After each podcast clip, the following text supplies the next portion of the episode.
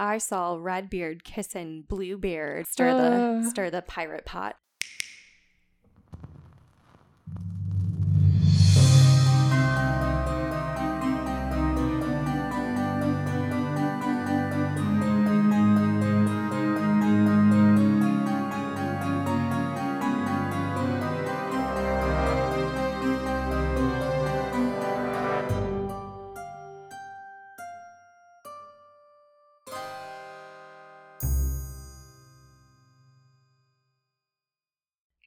Good morning, good day, and good evening. And good night. Good night. Welcome to the Insomnia Report, episode 46. Wow. We're How- here. We're here. We're middle aged, right? Yeah. yeah, I guess we are. Hmm. I'm Margot, And I'm Elizabeth. and we are the two friends and roommates that like to talk about the things That keep us up. at night. If this is your first time listening, welcome. If you've listened before, welcome back. We're so happy you're here. Thanks for listening. We got a classroom report for you today. It's going to be quite educational, or maybe not. Maybe you'll be enraged after. Oh, great. I hope you learned something, though. It's the most important thing. But the most important thing to remember is we are just two friends having a conversation at the end of the day. Yes. We're not experts on really anything at all, so. Truly not just uh, in survival, not thrival mode. But anyway, I'm going to do the thing. I'm going to light our candle. Uh, would you like to tell me about your week, please? I'm very sore. Yes, tell them why. I took a workout class. It was free. It's for free. It was for free at a studio where they do like ballet adjacent so barre. You took a barre class. It was a barre class. Won't mention the name. It was a lot of fun. It was very hard. My whole body really hurts. yeah, So because you work all those micro muscles and you fatigue yeah, them. Yeah, those micro movements. I get really sad every time I take those because I used to be able to do a ballet class no problem. Uh huh. I mean, it's not the same, Yeah. but oof. Yeah. What is any part like surprisingly sore? You didn't know? My abs hurt a lot. It's a lot of core work. Yeah. What was the hardest part? The thigh part Oh, was really hard. Yeah, My I never like you know I don't I generally don't exercise at all. So my thighs um you know are not very strong. Yeah. It's okay. You know. I'm proud of you for trying something new. it was yeah, it was fun. Yeah. It was fun. And One thumb, two sore. thumbs, no thumbs, sideway thumb, One and a half thumbs. one and a half thumbs. There you go. Yeah. Too expensive to do regularly, but um yeah, who knows? Yeah, health is for the rich. Yes. You know. Yes. Hmm. Hmm. hmm What about you? I have PTO next week, and I'm very excited because I am feeling kind of burnt out. Not gonna Mm. lie, but it's okay. I leave for San Francisco and Yosemite in a week, and I have not done any trip planning except I have the hotel, um, and obviously we have the rental car, and I have the Alcatraz tour. That's Oh, oh. all I have booked. I don't have anything else. So I need to figure that out this weekend. I just haven't had time to do it. And I feel like going to take a lot more research than I realize. And I don't want to waste the days being like, well, I don't know what to do. Mm. So that's about it. But I'm really excited to um, get out, you know, and Yeah. be out with nature. And I've always wanted to go to San Francisco. So Do you know what kind of animals Yosemite has? they have deer, they have mountain Mhm. lions, they have black bears. Oh. Uh, I think foxes, cute, little, Oh. cute little guys, cute little critters. I love foxes. I do too. If uh, there are no foxes in Yosemite, then I just want to see a fox. I'm just kind of. My dad had one in his backyard for a while. I thought you were gonna say you had one as a pet. I'm like, I did not know this about Kurt. My mom had a raccoon as a pet. I think I remember that. Hmm. Hmm. It was before my time, but Wow. My brothers tried to bring home lots of toads. oh, my brother collected toads. He put them in a terrarium, and we would buy crickets for them at Petco. That's adorable. Hmm. Hmm. Remember the book Frog and Toad? Yes. I don't really remember what they did. I just remember they wore like suit jackets. Do you think they were in love? I think so. I'd say. Yeah. I I definitely got the sexual tension. they were life partners. yeah, they were Frog and toad. friends having fun. They rode bikes. I know they had like a Terry bike or what's it called? Tandem bike. Tandem. Yeah, I mean, come on. come on. You don't just do that with anyone. We support you. We love you. We love you. okay. This like match has like a splinter. Oh, Okay. Are you ready? I'm ready. All right, kids. Class. Well, today we are going to take a trip down Lakeshore Drive. Uh, to our fellow Chicago listeners, if I were to say that I'm taking LSD to get downtown, you wouldn't bat an eye. However, to anyone else, if you were to say I'm taking LSD, that probably means you're taking an acid trip. As mentioned in episode 44, we discussed the Russian sleep experiment, and I sort of teased that it would sort of be a two parter. They would be linked in some way. If you did not listen to episode 44, I talked about a test that the Russian military performed on some prisoners of war that had some um, interesting side effects, to say the least. But it was a creepy pasta. Going off of that, while the Russian sleep experiment is up for debate, it brings up the question of would the military or the government actually perform experiments that are ethically questionable? Hell yeah, they would. Of course not. Oh. Uh, yes. uh, so to kick it off, we are going to go back in time a little bit, about 100 years ago in 1918, and we're going to meet a chemist named Arthur. So in 1918, Swiss chemist Arthur Stoll was working in his lab, which was owned by Sandoz. He was looking at organic chemical structure of different plants, and one of them was ergot Our friend. our friend. And if you've listened to many episodes or if you know anything about ergot, it is a natural substance found in rye that has been linked to hallucinations or other weird occurrences like body compulsions. And it's thought that ergot poisoning was the reason for some of the, or at least an explanation of the Salem witch trials and other things here and there. It pops up every now and again. I don't know anything about chemists. I think it's very fascinating that people can figure out how to do these things. Like, how do people figure, like, first of all, I would like to know how people figured out, like, how to split an atom. But Mhm. we're not talking about that today.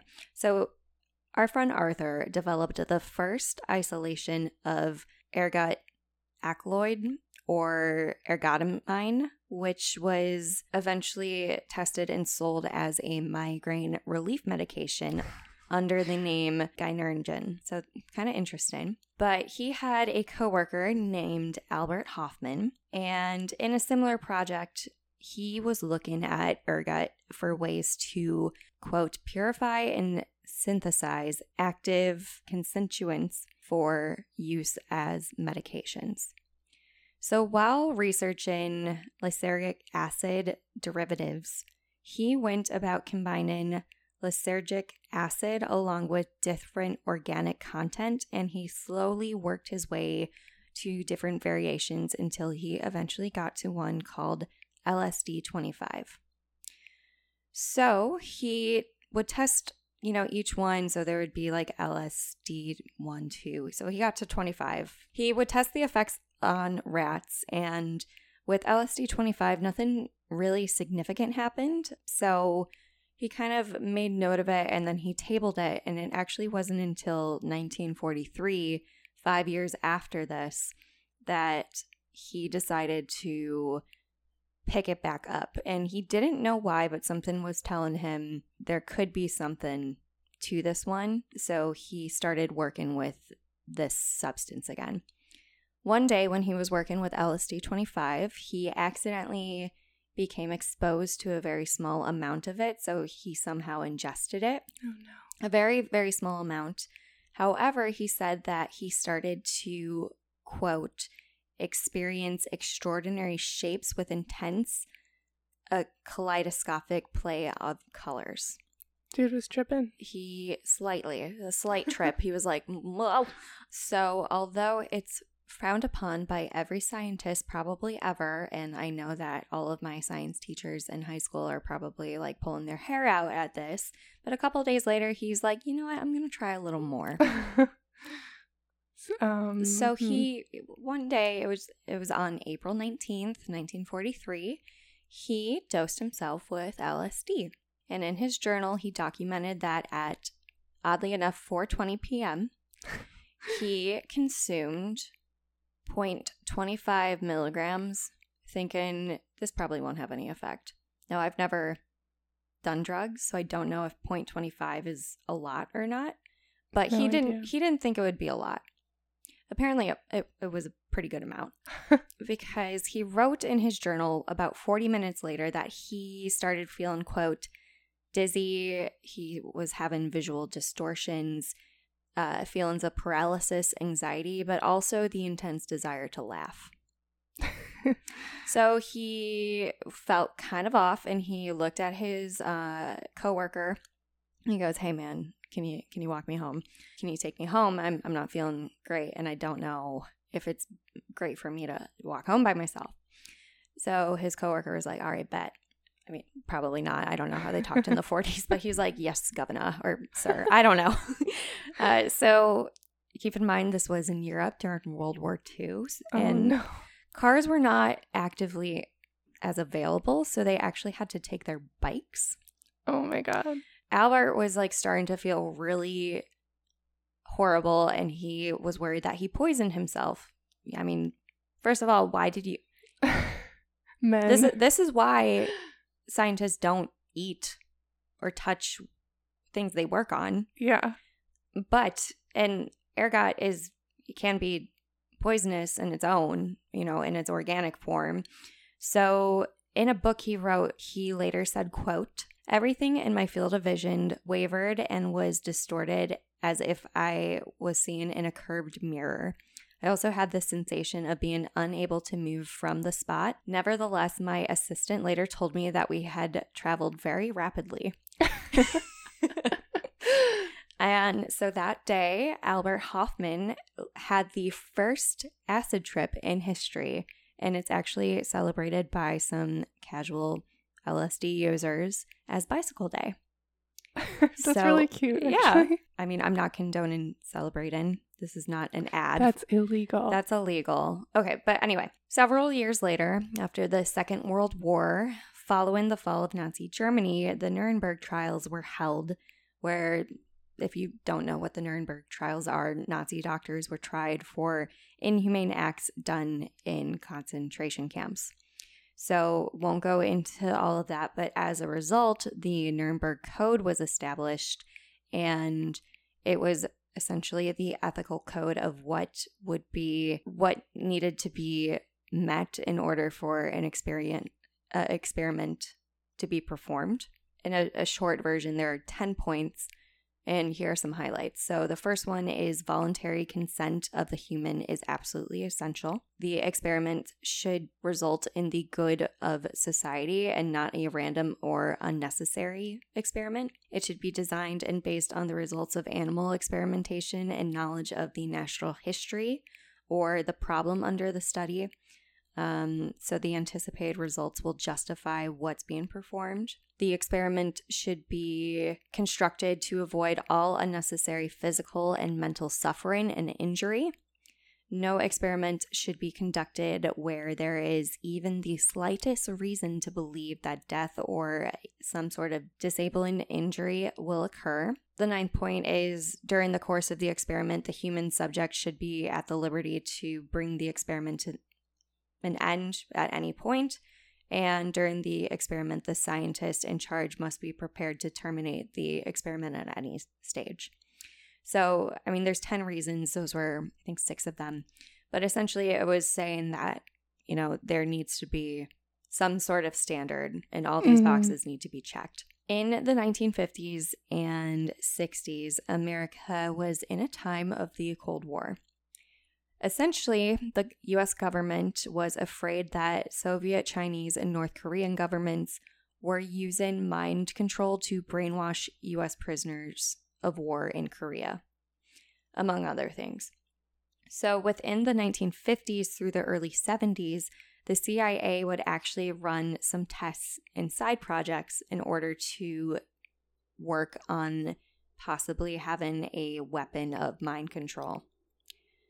There are three major projects that all sort of tie into each other, but MK Ultra is the main one. Have you ever heard of MK Ultra? No. Okay.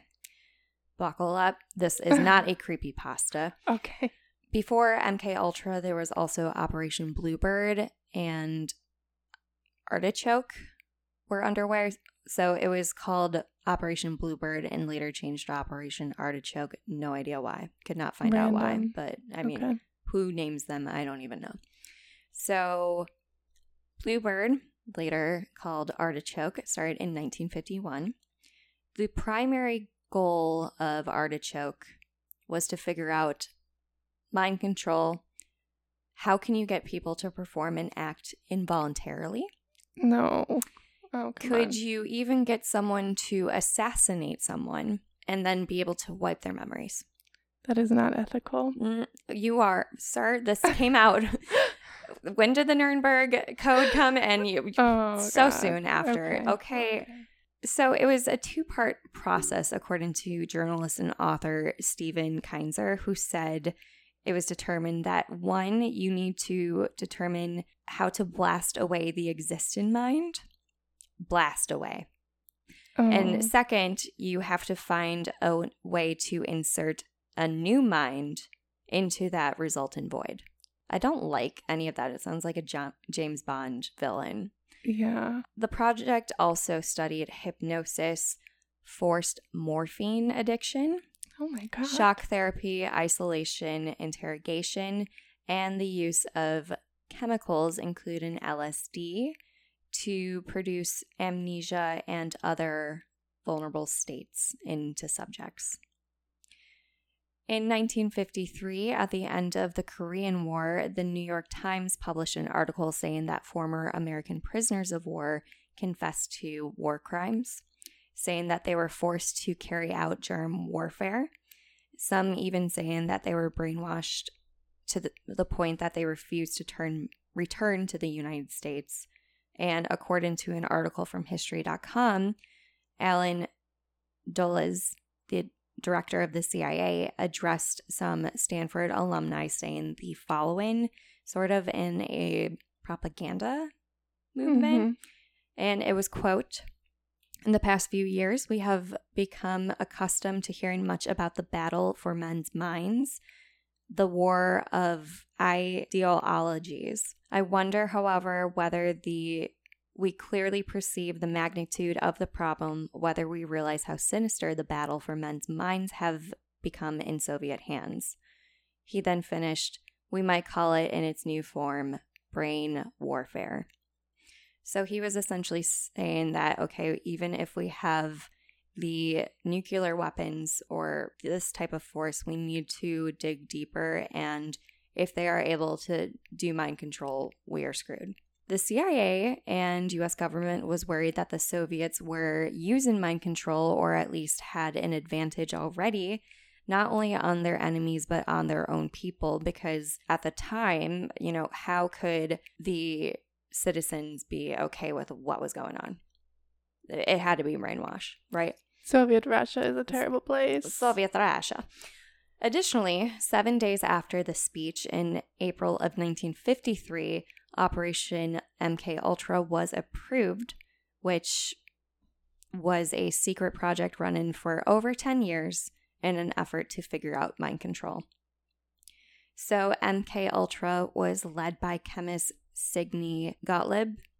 Sidney had heard about LSD actually, and he literally got the CIA to approve a budget to buy the world supply from that lab in Switzerland. the world supply. Literally the world supply. He's like, no one else can have this. I need all the LSD. all of it. Give me all of it. I could never imagine explaining that to my boss. Like, hey, uh, is this um approved? Uh, Is this uh part of my stipend? I just need the world supply of LSD. So they're like, sure, yeah, that's approved. We can do that. So the CIA literally purchased $250 million worth of LSD. Tax dollars at work. hmm So the Russians couldn't have it. They're like, no, it's mine. It's out of stock. It's like the Black Friday of the. It's like, no, not limit one per person. Uh, according to NPR, once purchased, LSD was sent around to hospitals, clinics, prisons, and other institutions, asking them through bogus foundations to carry out research projects to find out what LSD was and how people reacted to it. Oh my god, the fake foundations. Oh my god. hmm Okay. And they also just wanted to figure out how it could potentially be used as a tool for mind control. Because of the fear, History.com states that a group of 10 scientists met at a cabin located deep in the forest of Maryland. Shady already. Uh, it's a cult. I, I don't know.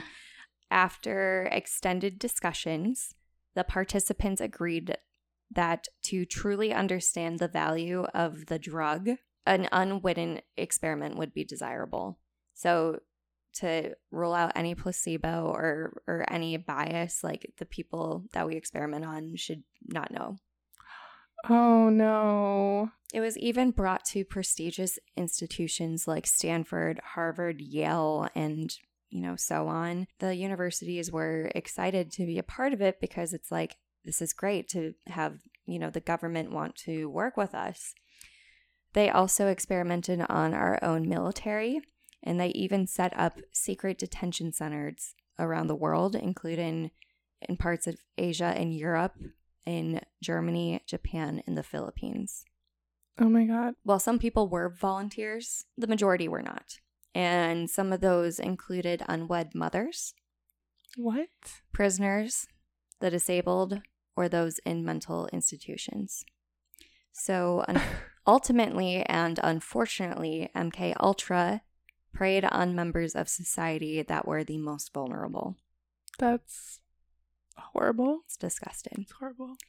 Uh, Whitey Bulger, if any of you who know who that is, Whitey was a former organized crime boss back in the day, and he was in prison.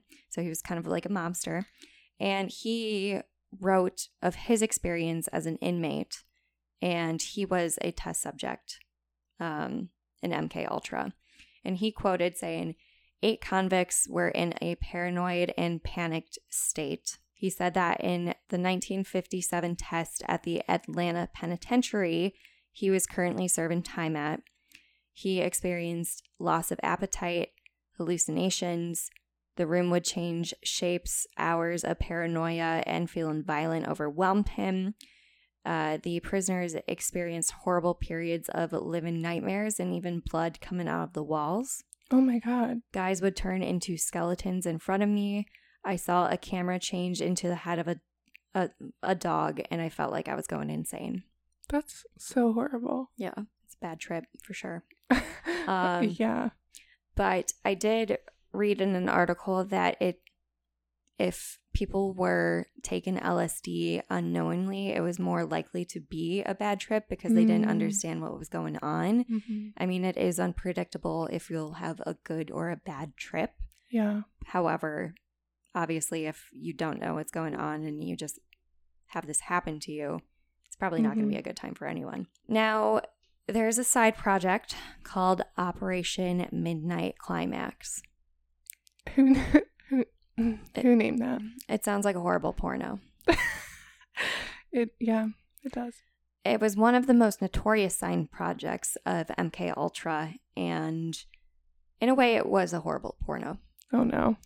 So, in this side quest, it was supervised by a man named George Hunter White. The CIA would hire sex workers in San Francisco to lure in unsuspected men, and they built this sort of set in a way, and it was a bedroom. And it, it looked like a normal scene, except there was a, a two way mirror, and the CIA would watch things go down. The sex worker would put LSD into the man's martini to get him high, and then the CIA agents would literally watch what would happen through the two way mirror. So this guy has no idea that the CIA is watching him. No. That's like one of the wildest things I've ever heard in my life. But also, like, he's taken LSD for the first time unknowingly. And he's Mm. just like, I just hired this sex worker. And he's being watched by a bunch of like white men behind That that is crosses so many lines. so many lines. So, so many like violations of. Ugh. Yeah. oh Um, my god. Oh my god. So the sex workers would receive a little bit of, of cash for their troubles, and they would also get a promise that if they had a run in with the wall, uh, the law, they would essentially have like a get out of jail free card. You know, they would be like, no, you'd you'd be okay.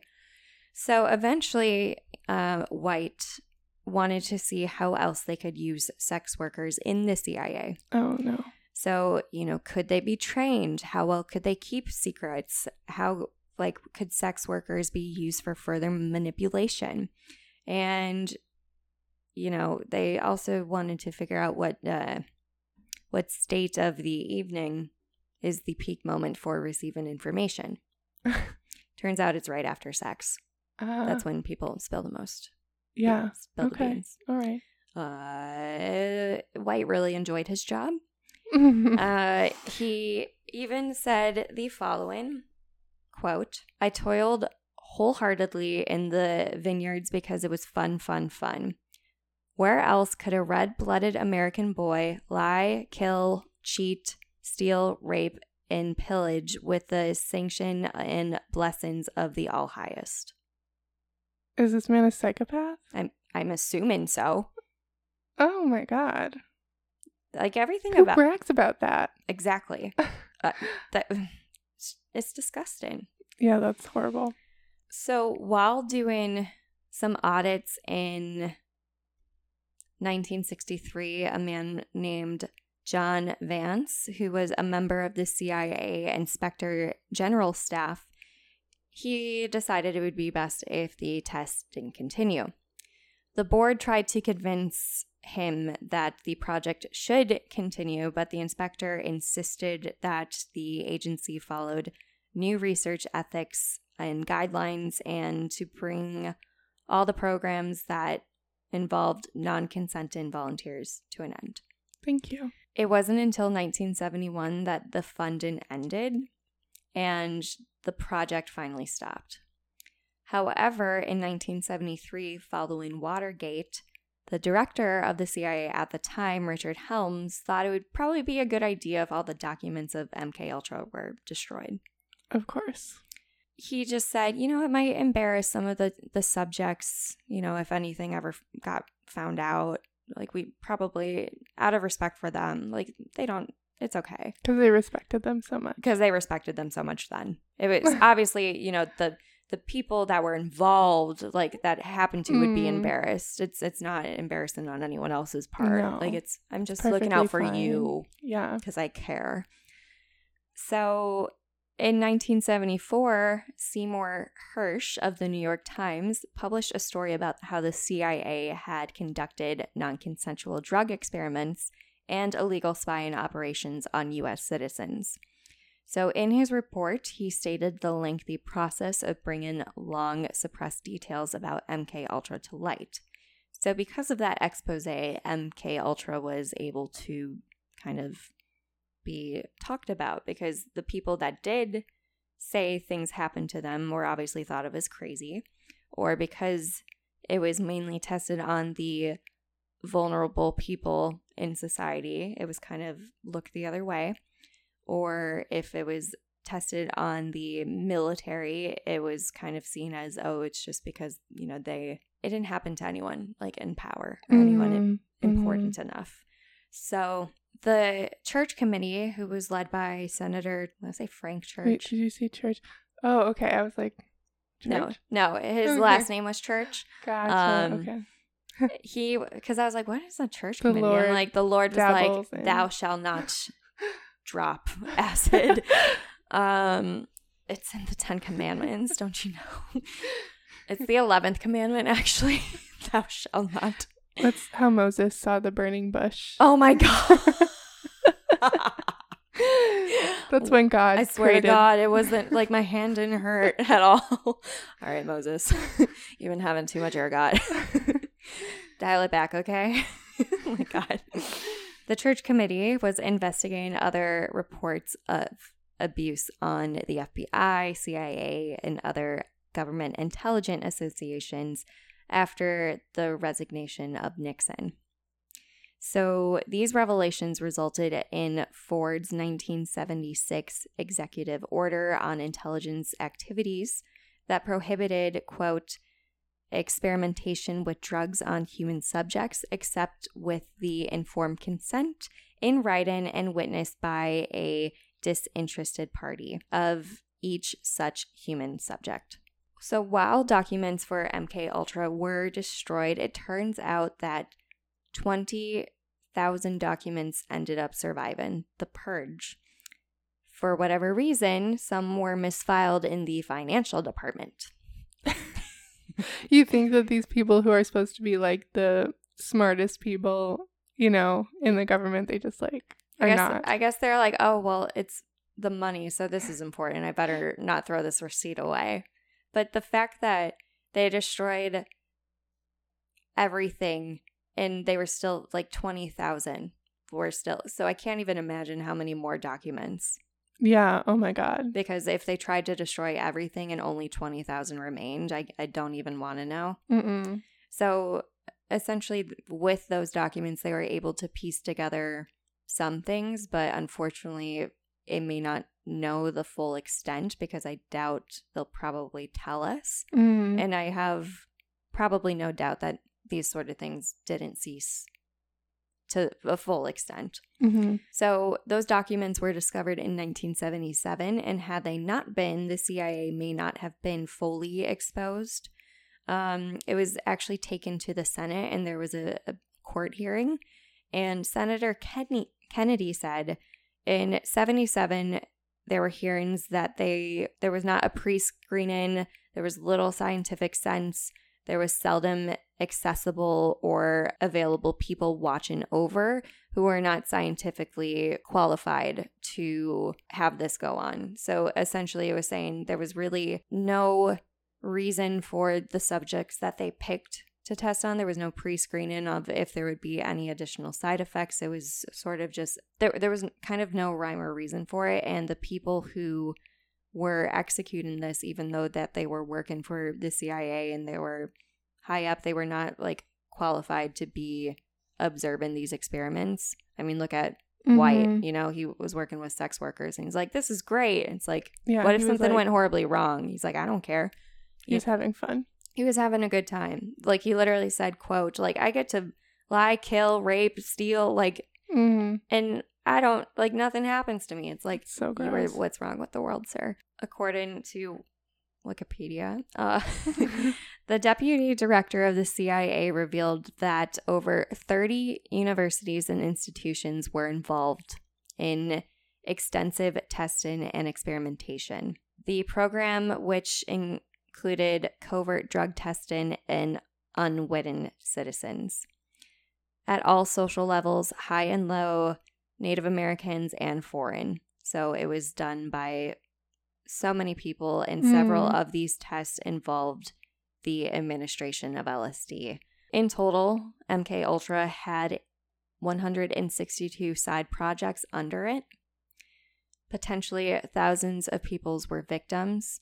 The names of 80 institutions uh, where work was done or which these people were affiliated with were also mentioned in this court hearing. Wow.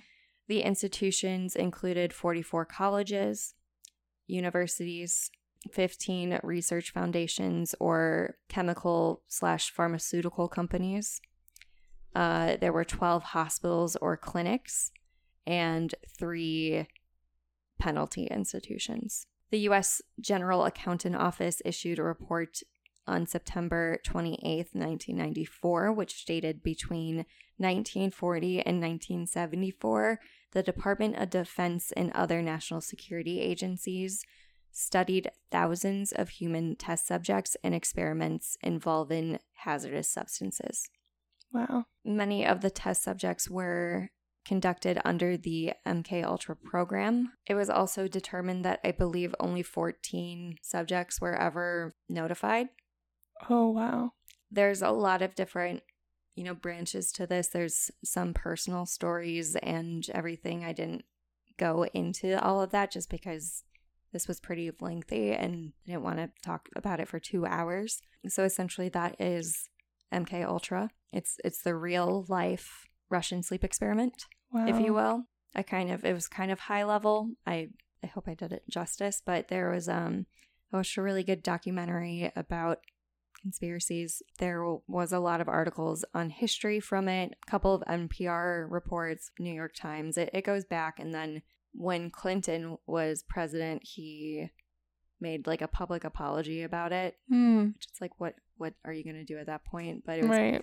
people that were victims of this or, or their families, you know, they did have long term effects of this, especially people in the military who had no idea. They they definitely it was more so than just injecting them or lacing them with LSD. Like they did have a lot of other psychological properties of this. They essentially tried to break people down in order to get control of their mind. Scientist Hofmann later said that he was kind of disappointed because he thought that LSD would have subconscious benefits that would be better explored if they were executed properly. Mhm. So he was really disappointed that, well, obviously I'm disappointed too, but I think he saw potential in the drug to Mhm.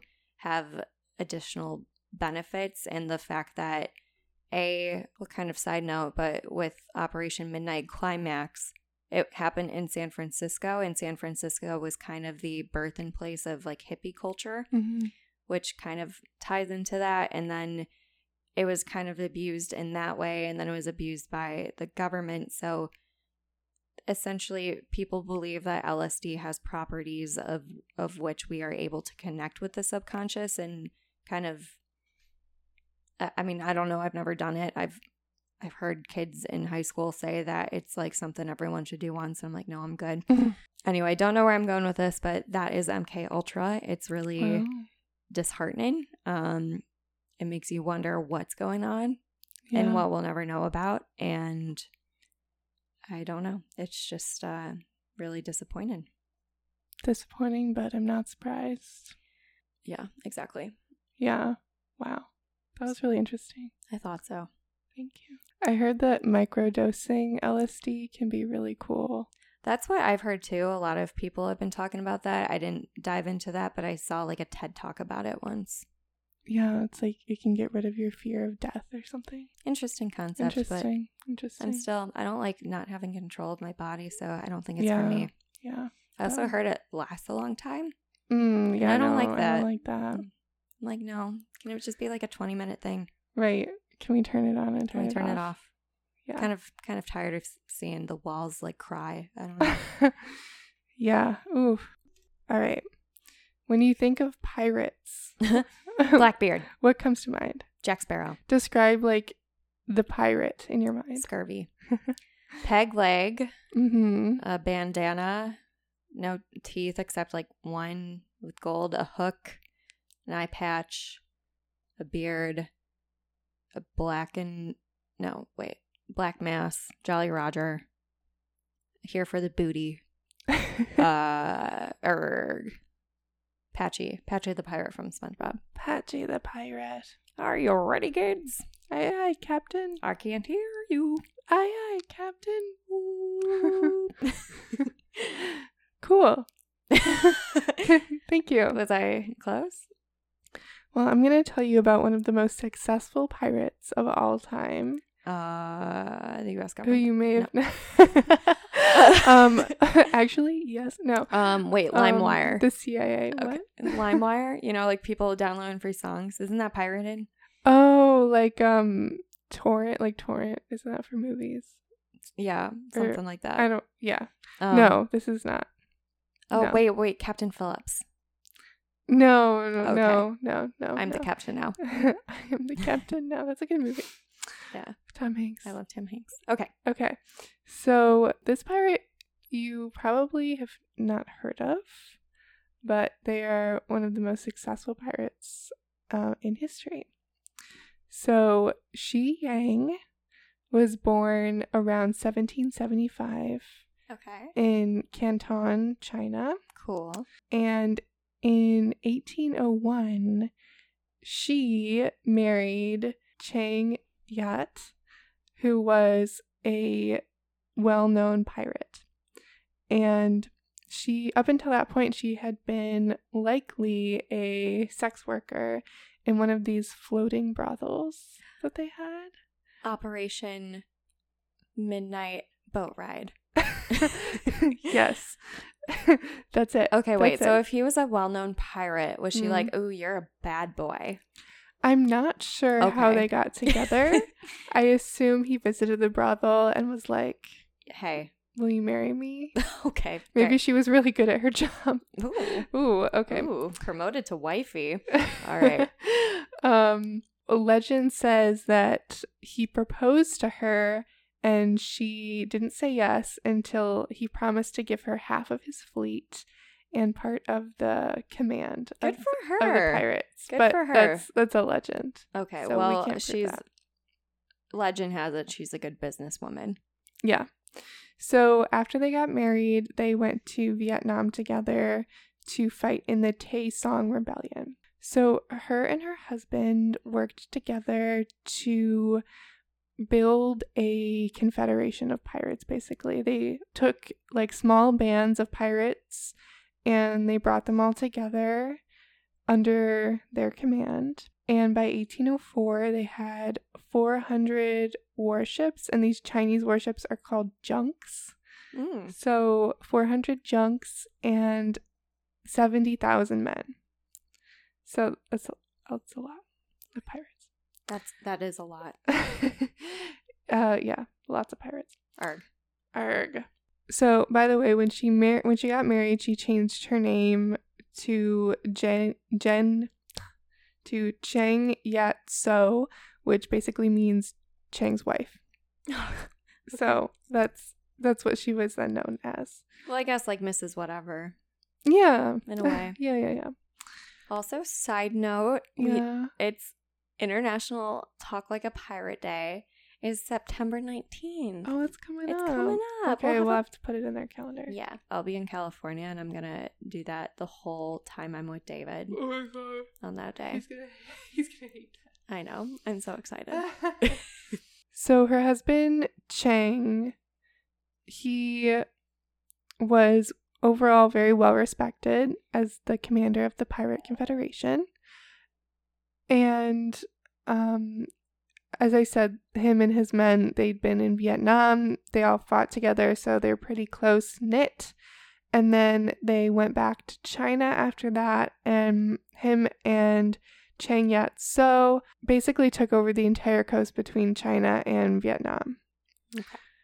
But in 1807, there was a typhoon Okay. so a really bad storm and Chang was washed overboard Oh no. and killed. Oh no. Ripperoni. yeah, r- rest rest in peace. Arg. Arg. now the pirate confederation needed a new leader. There was a vacuum, a power vacuum. Like space. Right. Who would step up to the plate to lead the pirates? I know a sex worker who's Well, qualified. It was his wife, Chang Yat So. Yes, queen. And so while her and her husband were together before he died, she kind of managed the business side of Love it. pillaging. Sure. Um, so he did all the pillaging, and then she kind of balanced the checkbook, if you will. Sure. So everyone also really respected her because she managed all the money and they were really rich. And she was also a really close advisor of her husband's. This wasn't super unusual uh, for her to take over because women in women in southern China basically shared equal work with their husbands when they worked on the water. And if a man died, then his wife would take over his fishing boat and stuff like that. So it was pretty egalitarian. Nice. And um mm-mm. so another note is that Chang, her now late husband, had an adopted son named Chong Po Tsai. So Chang's adopted son, Chong Pao Tsai, was expected to succeed him in power, but he had already agreed to serve Chang Yat So. And the kicker is that they were sleeping together even before her husband was washed overboard in a typhoon. Convenient. So he was like her boyfriend slash adopted son, kind of like a Woody Allen thing. Eh, It's pretty. It's pretty gross. Yeah. To be honest, I it's pretty gross. I don't, whatever. I don't like it, but okay. um, yeah, that that was the situation. So now Chang Yatsao is the official leader of the Confederacy of the Pirates with the seventy thousand men, etc. And she came up with some new rules that they had to follow. Um, I also read that these are actually Chung Bao's rules, and they are just mistakenly accredited to her. Hmm. But like, who knows? Okay. So anyway, these are the rules. Um, Thou shalt not drop acid. that's actually the first rule. Of course. Uh, so any of these rules, if they broke them, they would have their head lopped off. Oh, okay. So it was really serious. Yeah. Okay. Cool. Cool. Cool. Cool. Yeah, yeah. You won't just get a slap on the wrist or a timeout. No, no, no. You'll lose your head. no, no. Literally lose your head. Literally. Okay.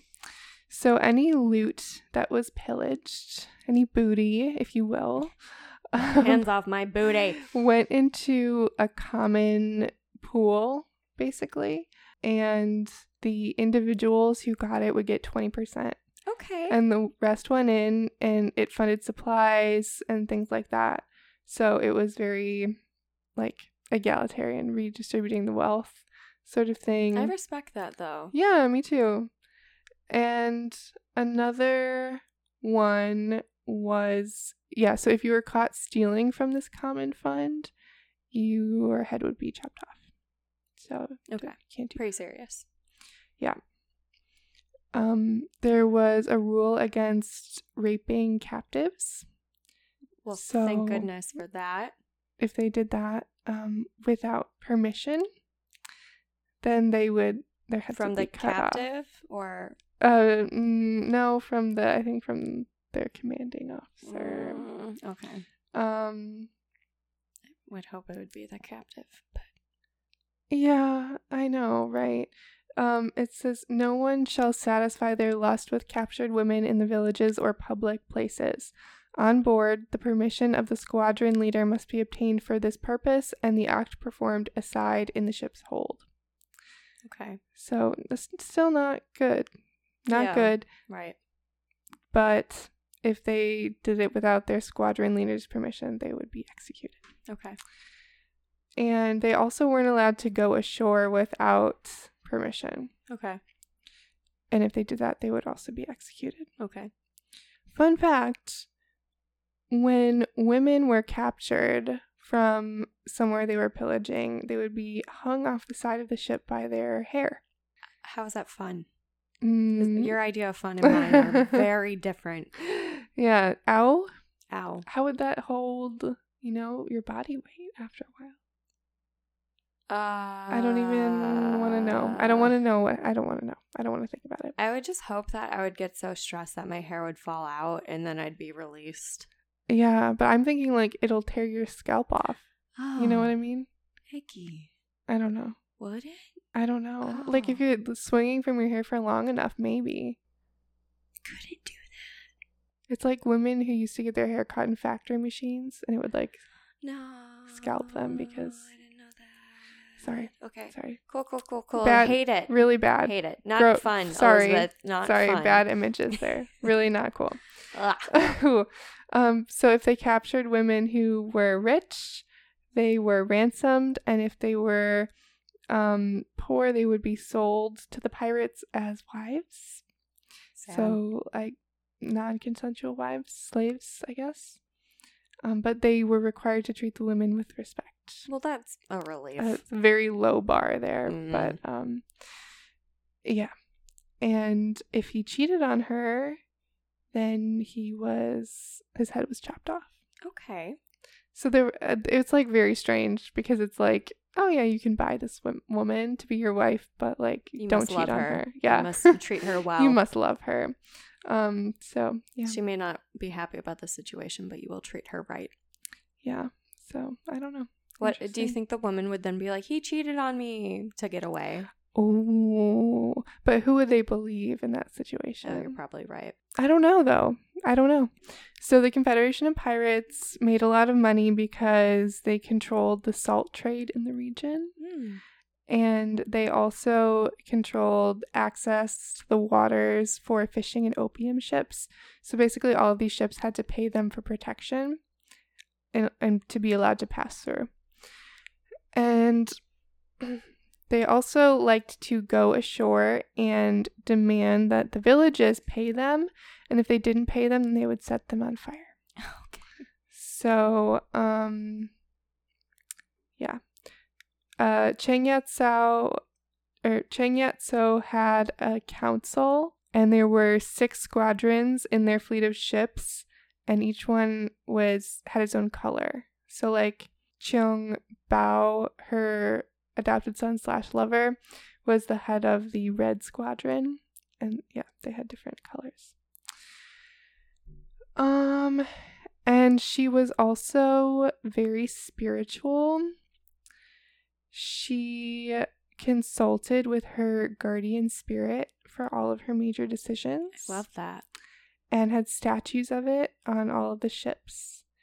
And um yeah, she she basically said all of her decisions came from the spirit and she liked to also sprinkle the people she captured with garlic water Oh, um odd. which was supposed to be protection against getting shot. So if you're ever worried about that, um I'll just eat a lot of garlic, as we do, as we do. as do. we do. Mm. So we're pretty much We're good. We're We're, good. safe. So, like I said, they like to raid towns, especially really wealthy ones, because there was a huge divide between the very rich and the very poor in China at the time. Probably still is today. And so they would raid the wealthy towns and um, collect their money, or else they would burn them down. And then they kept a lot of the money, but um, they also paid people in the poorer towns to work for them. So, like as spies and things like that. So they had a huge network and were very powerful because they were just paying off people like left and right in all these places. Mm. But while they were burning down these villages, they weren't allowed to steal from any of the villages that gave them food and water. And which again, it's like okay, you can like set it on fire, but don't steal from them. Right. Kind of like mm, okay. But like, it does one outweigh the other? Okay. I don't know. I mean, they're all bad. so all this time the Chinese government was like, "You guys can't do this. Could you not? this is illegal. You can't do this." But China didn't really have a formal navy at the time for some reason. The person in power wasn't really concerned with naval matters. Like, nah, it's okay. Yeah, like oh, it's out there. He didn't like the ocean. He was Yeah. scared. He was like, "We- we don't have Probably. to go there. Isn't it better on land? So they basically just put regular soldiers on like borrowed ships. And whenever they would try to go after um, Chang Yat So's boats, they had this tactic where her boats would like sneak or sneak up and destroy them, like ambush them, kind of like guerrilla style. So that never worked Mm. and they killed a lot of people. Um, so at this point, Chang Yat So was planning to invade this region called the Pearl River Delta. It's where the Pearl River empties into the sea, and there's like all these little islands and stuff. And um, this area includes Canton, where she was from, and Macau, which was controlled by the Portuguese. At this time, the what, how do you say that? Like ragtag navy, like you know, that's not really official, Yeah. has been um has been following them around and trying to capture them, but some navy officers would started to kill themselves because they Oh. were so afraid of being captured by this pirate. Oh. However, they kept on going, and the government tried to starve the pirates by cutting off their food supply, but the peasants that they were paying fed them, so it didn't work. So at this point, the squadrons that she was controlling were kind of fracturing. One of them, the Green Squadron, was like, didn't like, I don't know, the amount of money they were making or something. And so they went to Macau, the Portuguese city in China, and they were like, hey, we're pirates, but like, we want to turn ourselves in.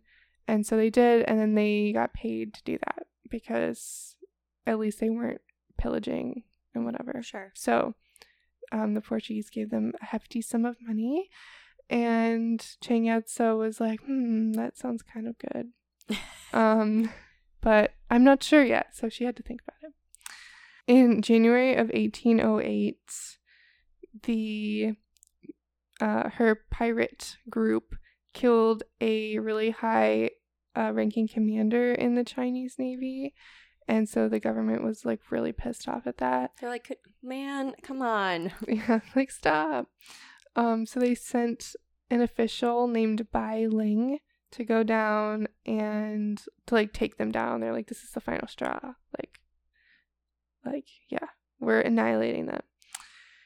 And he went through the river delta where this invasion was planned, and he talked to all the people who live there, and he would train them into little militia armies. Nice. And he also tried to cut off supply lines to the pirates. Um, in July of that year, 1808, Chung Pao, uh, her adopted son slash boyfriend, attacked Canton, which is one of the major cities there.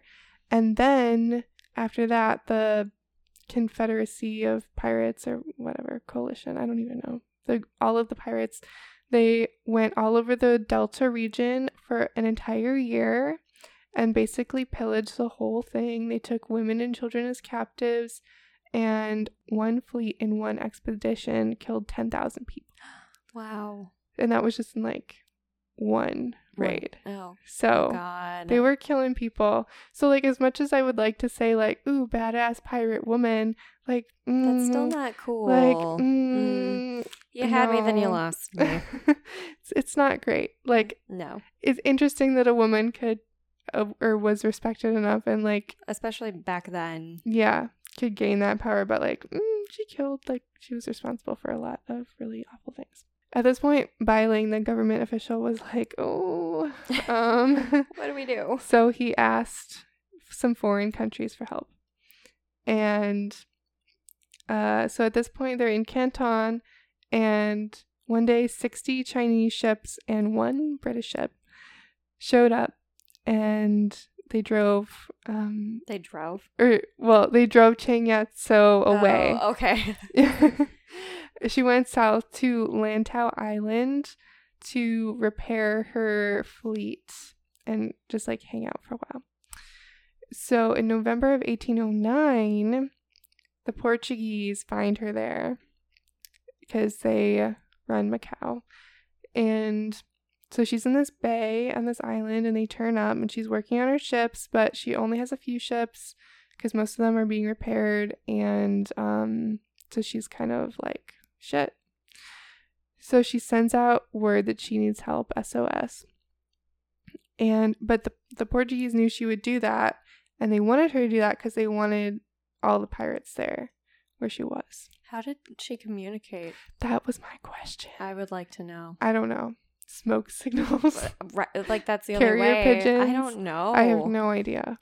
I truly do not know. I I don't Telepathy, maybe. Carrier pigeons. I like that idea. I don't know. Yeah, I, I don't, don't- Cannonballs with like sticky notes on it. paper planes. right. Oh, there you go. Um, did they have paper back? Yeah, it was 1808. a they paper, had paper. boat, like They Pennywise. paper. I don't know. Uh, yeah. She somehow communicated that. Um, I'm so baffled. I don't know. I don't know. So three days later, Chung Bao arrives with his fleet to save her. And um, one of her other fleets, the Black Flag Fleet, just was like, no, like, we're not coming. Eh. So uh, the enemies had 60 warships, 35 fishing boats, and four Western ships. And the pirates had seven ships. Oof, outnumbered. Yes. And so they're in this bay and they used, they like lined up all seven to block the mouth of the bay where they were. And then their enemy attacked. Um, but one of the pirate ships went, like, ventured out and threw torches on one of their warships. And then it blew up because it had explosives and ammo in it. And so it, like, got the other ships. And so they all had to retreat. Um, but then they came back and sent out 43 fire ships, which are basically like small boats filled with burning sticks Oh. and stuff to like set all their stuff on fire. But Chang Yatso basically went around and like would grab them and like just bring them in so they wouldn't hit her boats. So that didn't work. Um, and then the wind changed and some of the fire ships drifted back towards the enemy ships and set their ships on fire. So things were going in their favor. And um, at this time, they she was able to slip past the huge, I guess, garrison of ships that was trying to defeat her. And yeah, she ended up doing pretty well. She only lost 40 men in this case. I think they lost 70 something. But at this point, um, as I mentioned, the Confederation was starting to split apart. They just wanted different things at this point. We're going our separate ways. Yeah, they're growing apart. And so she knew she couldn't uh, resist for very long and she had to surrender. But she had to do it on her own terms. So she sent the terms to the Chinese government ships. And she was like, okay, if I surrender to you, all of the pirates, including myself, have total amnesty, so we can't be prosecuted under the law, and we get to keep all of our loot. And also, we're all allowed to join the army if we want to. and um, and me and my boyfriend slash adopted son, She specified that. we get to keep some boats for ourselves. And the government was like, no, like that's too much. Decline offer. So then she was like, okay. So then her and her fleet of pirate ships went on another looting and pillaging mission to be like, how about now, huh? Um, Bet you wish you said yeah. and then they were like, oh, okay, Fine. I guess.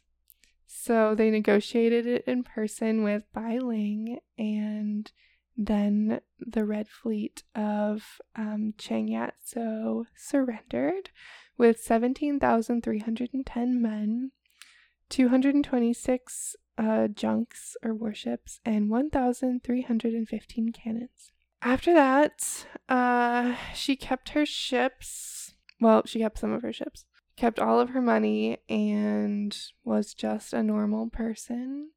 Um, Chang Bao kept his ships as well and worked ended up working for the government. Some of them retired, some of the pirates, some of them joined the navy, and um, Chang Yat-sao created a fund to help her pirates transition into a normal civilian life. So weird. Yeah, and she was 35 when this occurred, or when she surrendered. Then she opened a gambling house. Oh dear. she also married Chung Bao Okay. and Congrats, I guess. yeah, I guess. And um but he and she had a son with him. She had two other sons with her first husband also. And um but then he died pretty young and she lived to be 69 years old Oh. and she died in 1844 and she had a lot of money she died in canton um there's rumors she ran a large smuggling operation still Wouldn't surprise me. and that her gambling house was also also a brothel Okay. Two for one. Yeah. So that's the story of the pirate Chang Yat So. I had never known she existed. So Yeah, thank you. Me neither. Very Oh, interesting. I feel a lot of ways. Feel kind of like, all right, cool, because she was obviously smart, but Oh, I don't yeah. like what she did. right. But damn, like I'm so impressed that they were like, okay, this is the fun because we need more napkins next time we come to Mhm. shore. Like, no, you can Right. She ran a tight ship. she, Uh, literally tight ship. And I got a lot of that info from Extra History on YouTube and a Jezebel article by Laura Sukton Combe. Thank you very much. You're welcome. Pretty cool, I suppose, if you're into that sort of thing. I am. I don't know what I'm trying to say. And thank you all for tuning in to today's episode. We hope you learned something. Thank you. I know I did. Me too. As always, we would love to thank the artists that have helped us. Our music is composed by Colin Whitlish, and music production is by Justin Toom. And our cover art is by Erica Chase. Would you like to tell them where to find us? You can follow us on Facebook, Twitter, and Instagram at The Insomnia Report and email us at theinsomniareport at gmail.com to suggest future topics for episodes or to send us your own listener report with your own story because we want to read them on an episode. It'd be pretty neat. Tune in next time for episode 47, where we will be covering another true crime. And as always, we really appreciate you joining us.